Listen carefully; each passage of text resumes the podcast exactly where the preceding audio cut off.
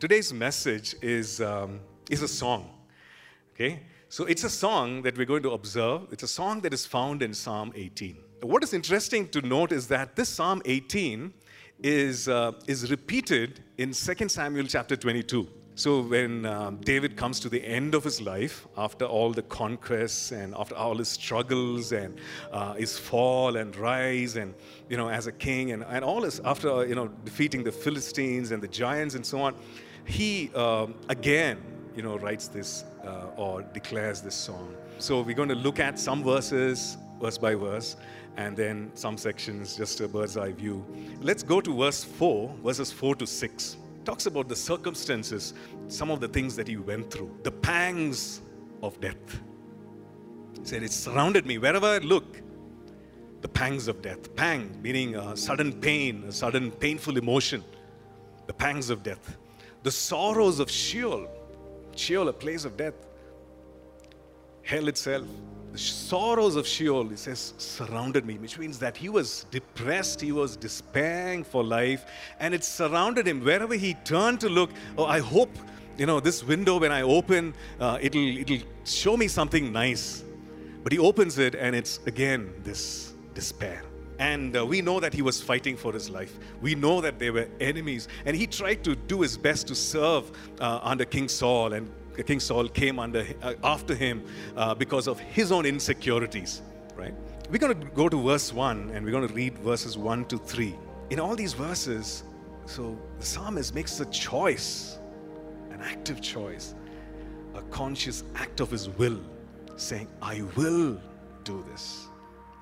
But what is interesting is that word love, that's the only place we will see it in the entire Old Testament.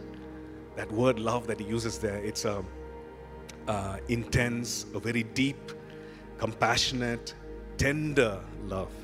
And then uh, in, in the same few verses, we see that he says, I, my God, my strength, verse 2, in whom I will trust.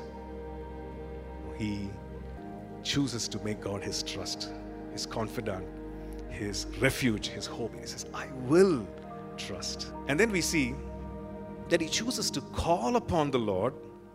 And that word call means to proclaim, to invite, to mention the name. So David chooses to proclaim the truth of who God is in calling upon the Lord. He chooses to invite the Lord in, into his situation and circumstance in calling upon the Lord. He chooses to mention the name of the Lord, the Savior, the Healer, the Deliverer, the Redeemer, in calling upon the name of the Lord.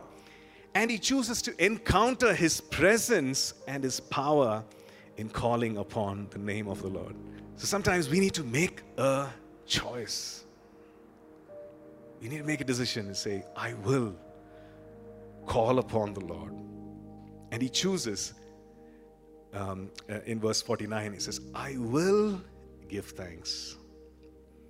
I will give thanks. So, you and I, when we go through those valley of shadow of death, when we go through those moments, to make those choices to say, I will love him, I will trust him, I will call upon his name, and I will give thanks, and I will sing praise to him.